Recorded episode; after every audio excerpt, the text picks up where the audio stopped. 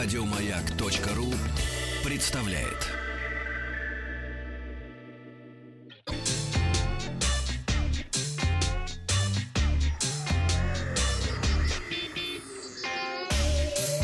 Страна транзистория.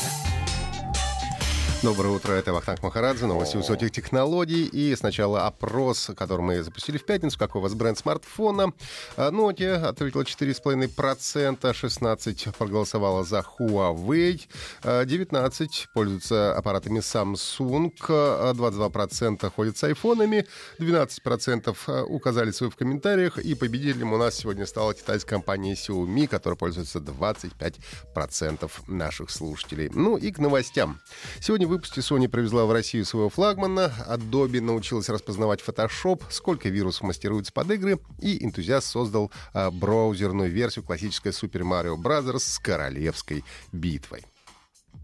В конце прошлой недели Sony Mobile представили в Москве свой флагманский смартфон Xperia 1, э, глобальная презентация которого состоялась на, вы... на выставке МВЦ 2019 в конце февраля в Барселоне. И вот он доехал до России. Корпус смартфона выполнен в классическом дизайне. Датчик отпечатков пальцев вернулся на э, правобоковую модель. Как сказали, фанаты попросили, э, в компании прислушались.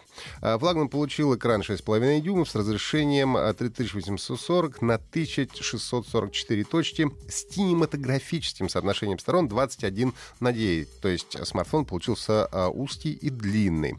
А, по словам производителя, именно такое соотношение идеально подходит для просмотра видеоконтента. Надо отметить, что основной акцент как раз и сделан на фото и видео возможности. В Sony подчеркивают, что компания имеет разработки в таких областях, как гейминг, это PlayStation 4, телевизоры Bravia, фотокамеры Alpha и кинопродакшн, за который отвечает Sony Pictures. Ну и в Xperia 1 все эти наработки они попытались объединить. Смартфон получил первый в мире 4 4К HDR OLED-дисплей, тройную камеру с функцией автофокусировки по глазам, которая позволяет делать четкие портретные фотографии.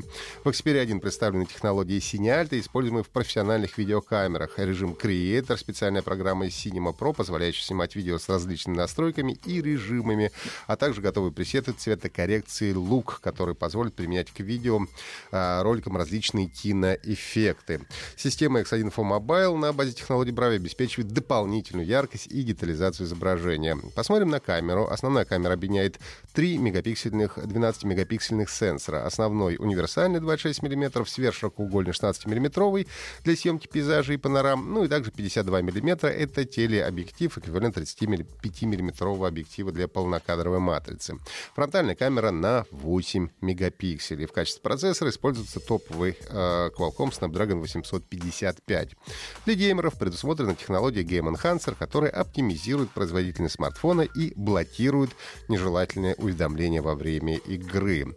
Смартфон уже доступен для заказа в черном, сером, фиолетовом и белом вариантах. Мне, кстати, больше нравится фиолетовый.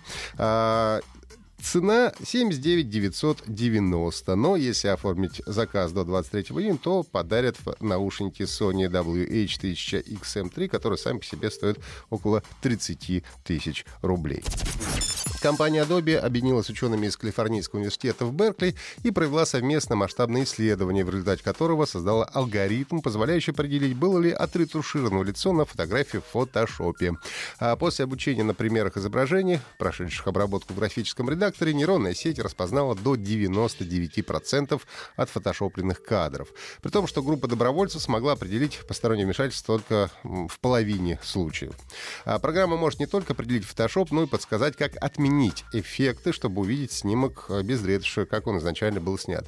По словам исследователей, новый алгоритм стал первым шагом компании на пути к разработке еще более совершенного инструмента для определения фейков. Следующая ожидаемая функция — это умение выявлять изменения тона кожи на снимках. Пока что Adobe не планирует делать из программы коммерческий продукт, а один из сотрудников компании отметил, что хотя идея универсальной кнопки отмены редактирования еще далека от воплощения в жизнь, в современном мире все же необходим инструмент проверки цифровой информации информации. За последние 12 месяцев э, лаборатория Касперского обнаружила и заблокировала более 930 тысяч попыток скачать вредоносное ПО, которое распространялось под видом нелицензионных игр. Наибольшее количество фейковых копий с вредоносной начинкой, более 310 тысяч, мастеровались под Minecraft. Кроме того, популярностью пользовались GTA 5 и Sims 4. Количество зловредов, притворявшихся этими играми, было э, примерно одинаковым. 112 тысяч в первом и почти 105 тысяч во втором случаях.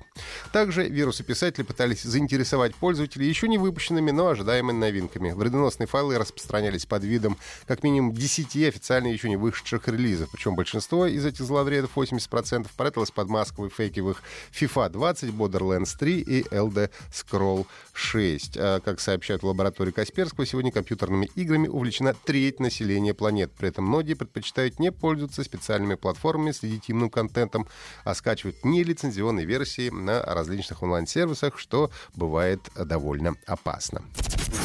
Блогер-энтузиаст э, под ником Inferno Plus сделал браузерную версию классической Super Mario Bros. и добавил в нее режим королевской битвы. Игру он назвал Mario Royale. Что неудивительно, в одном забеге одновременно могут участвовать около 100 человек.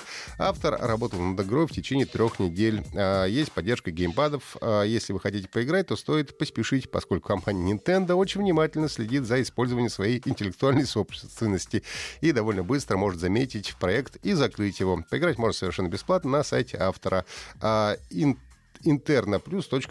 slash рояль. Это были все новости высоких технологий. Если есть вопросы, задавайте мне личным сообщением э, ВКонтакте. Ну и подписывайтесь на подкаст Транзистория на сайте Маяка и в iTunes. Еще больше подкастов на радиомаяк.ру